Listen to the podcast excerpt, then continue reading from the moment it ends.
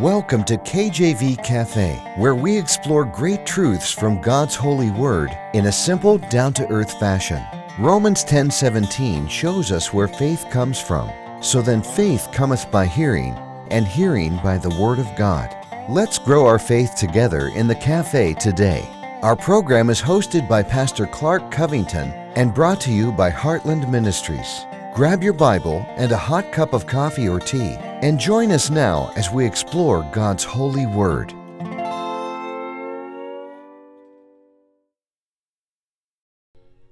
Amen. Glory to God. Welcome to the program. Welcome to the cafe.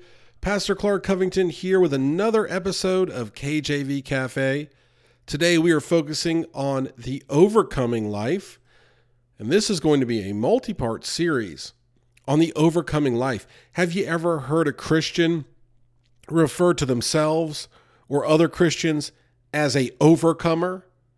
Have you ever been told if you believe in the Lord, you'll be the overcomer or an overcomer? What exactly does that mean? You know, there's been a few moments lately in my Christian walk where I have seen a glimpse of this overcoming life. Uh, the first would be uh, we were showing a video, uh, to, especially to our young people who are caught up in this school system that's promoting uh, what's uh, a grave sin in the eyes of the Lord, and that's homosexuality. And uh, American Family Association made a, a DVD, they made a movie called In His Image, which is a fantastic movie, and it helps people understand what's really going on. And it interviews people that have dealt with this issue, um, both uh, in the fact that they were had tried to transition uh, into a different gender and then transition back, and all these other things. They had tried to deal with this issue. Uh, and many preachers as well giving commentary on what's going on and a lot of Bible verses. And it's great uh, to help us get context of what's really happening in this world in a biblical sense. So that's a free plug for In His Image, which is not sponsoring this episode.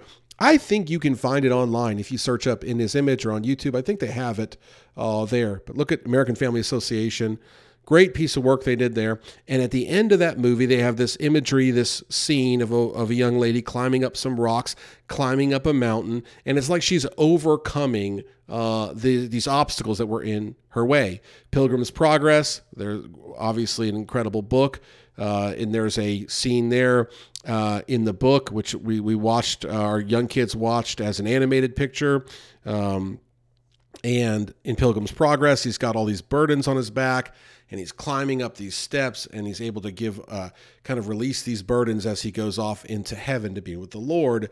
And this, both of these kind of scenes or um, sets of images, they're, they're, what they are, they're pictures of overcoming, of being an overcomer.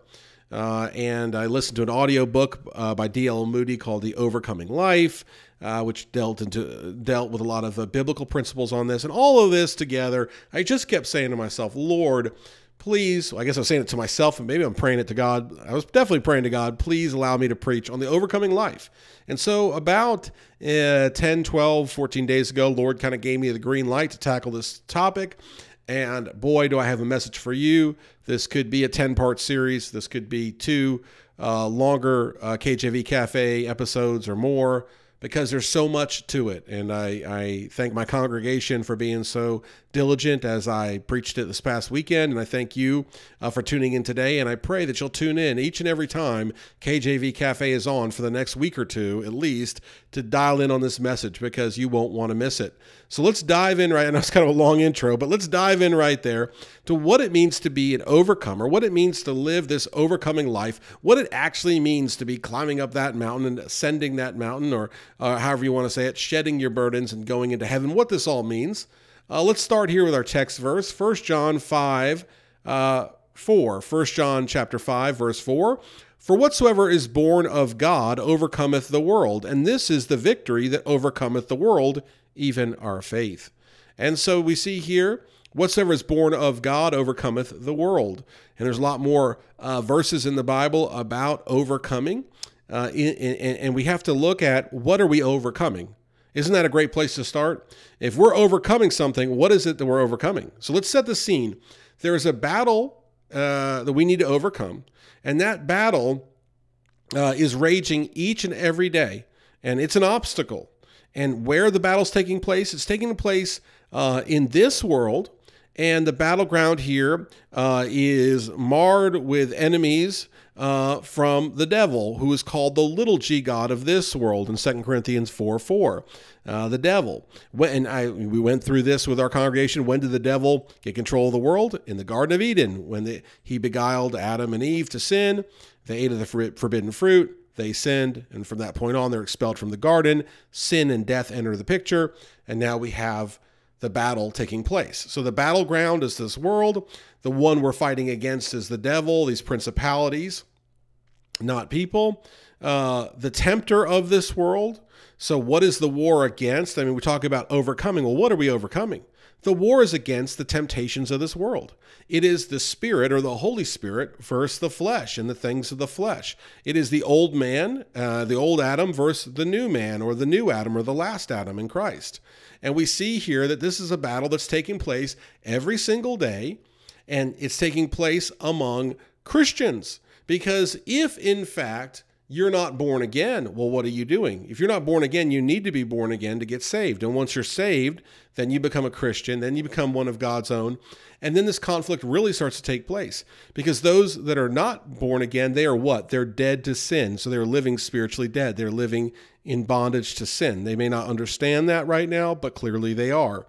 Uh, and when we're born again, we're born uh, to new life, and old things are to pass away, and all things are to become new.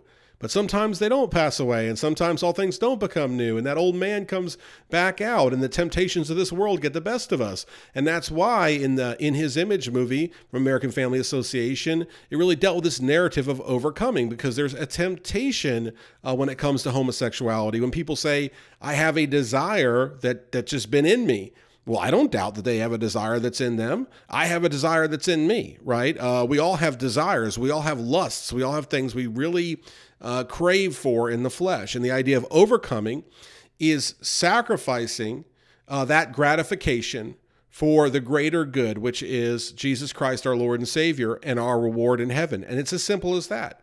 You know, when we look at what are we tempted by, it's typically um, one of a few categories. Now, this may not be all the categories, but these are some of the major categories that tempt us in this world as we battle money insecurity. Uh, money not is not inherently bad, amen. There were rich people in the Bible that served the Lord, and there was also many poor people that did. So money is not always bad, but the love of money is evil. So money and security, the idea that money becomes your god and you bow down to money because you believe money is going to promise you to do all the things that God can do. The only difference is money is a dumb idol. Money cannot do those things. Proverbs talks about how riches come and they uh, grow wings and fly away. And that's a great way to put it. Amen. If you're a preacher, you're in the ministry, then hey, you know what I'm talking about. You're like, what money? We don't have any money. Hey, I get it. Amen. Uh, money, security. People put their faith in money or they're tempted by money to do things for money. Uh, and we can go on and on about what that means. Yes, you could use an example of like, oh, I'm running to the casino to try to make a bunch of money that wasn't mine, right? And and you're not earning that money, you're just gambling it away. And there's a, that's a whole other message on why gambling is is not good and not godly. Amen. Uh, but it's not gambling necessarily alone. But it could just simply be taking a job the Lord wants you to take. It could be taking a shift at work on a Sunday when you should be going to church or spending time with your family after church. Uh, it could be worrying about money all the time when God never intended for you to do it. It could be materialism and uh, coveting the things that others have and getting yoked up into the things of this world and being upset about it, and which communicates to God that you're not satisfied with where He puts you or what He has you doing or what He's blessed you with, being ungrateful.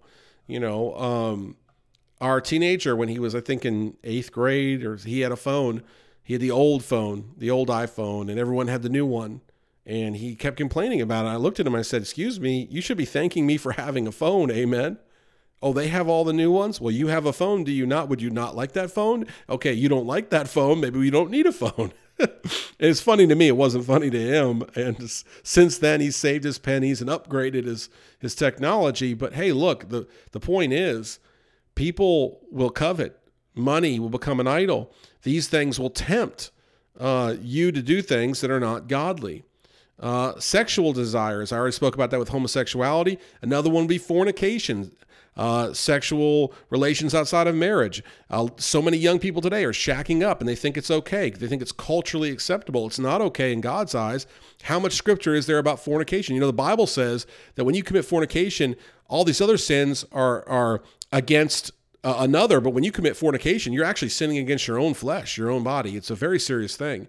So, sexual desire is like fornication, uh, which the world tries to tell us is okay when it's not. Uh, homosexuality or adultery and and we see that even in the church. It's so sad. We see adultery. And that is uh is really really a, a, reprehensible sin. Amen. And it's not right with god and it's not okay. Even if all the tv shows in the world or all the movies or all the apps say it's okay it's not. Amen.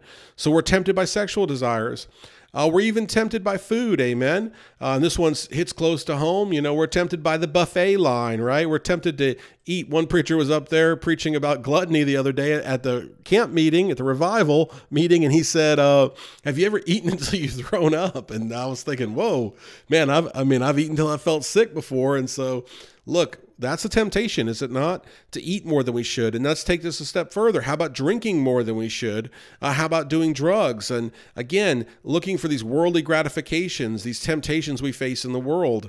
Uh, power would be another temptation.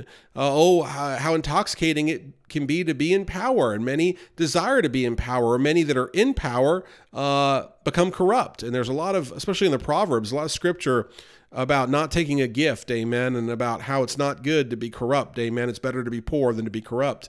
And uh, yet there's corruption reigning throughout many powerful offices here today around the world. And then finally, pride or fame or status, which is like vanity. Uh, many desire to have their name lifted up. Uh, many want to ha- have a claim. Many don't want to give God the glory. Many are ashamed to mention the name of Christ and want all the glory for themselves. And so, all of this is what we are dealing with in this world. The common denominator here is things in this life that bring forth quick gratification in this world. You know, none of these things carry on to heaven, do they? None of them do. None of these things carry on to heaven uh, or hell for that matter. But they're here on earth and they're oh so valued here on earth, and people crave after these things. And if you're dealing with a temptation today that the devil has put before you, typically it's going to fall into one of these buckets money, sexual desire, food, drink, and drugs, power, or pride, fame, and status, vanity. Typically it's going to fall into that. And I've got a biblical example coming up on the next episode. How we look at how the devil tempted Jesus three times in the wilderness and what he did to tempt Jesus and how Jesus responded and how it helps us to understand how we should respond. But just here to wrap up the very first message in this series of being an overcomer, understand that the more knowledge you have on the situation from the Bible, the better you will be off to tackle it. Doesn't that make sense? I mean, if you were to go through a maze, wouldn't you want to have some information about that maze before you entered in the maze? If you were to go for a long road trip, wouldn't you like to have directions before you take that trip? Why on earth do we leave our Bible on the corner uh, of the bookshelf or in the car and we don't look at it? We leave it at the church pew all week. We don't look at it. And then we get upset when we get tempted by the devil and we don't know what to do.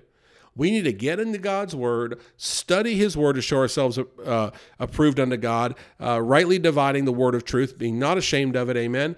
And we need to stand on God's word and stand firm in the face of temptation and be that overcomer by the working of the Holy Spirit in us so that we can show the world that we are different, that we are peculiar, that we won't eat of the king's meat. We won't uh, do what all these other people are doing because we are of God and our treasure is not in this world, but in heaven. So please, please, please tune in next time. Check out kjvcafe.com or facebook.com forward slash kjvcafe for more episodes. But tune in next time as we dive into this message uh, the series of messages. I thank you so much for listening. Take care. God bless and amen. Thanks for listening to this episode of KJV Cafe. Have a question for Pastor Clark? Email him directly at clark at enduringpromise.org or visit kjvcafe.com and click the envelope button on the homepage. Our program is hosted by Pastor Clark Covington and brought to you by Heartland Ministries. We'll close today with Psalm 119, verses 166 through 168. Lord, I have hoped for thy salvation and done thy commandments commandments. My soul hath kept thy testimonies, and I love them exceedingly. I have kept thy precepts and thy testimonies, for all my ways are before thee.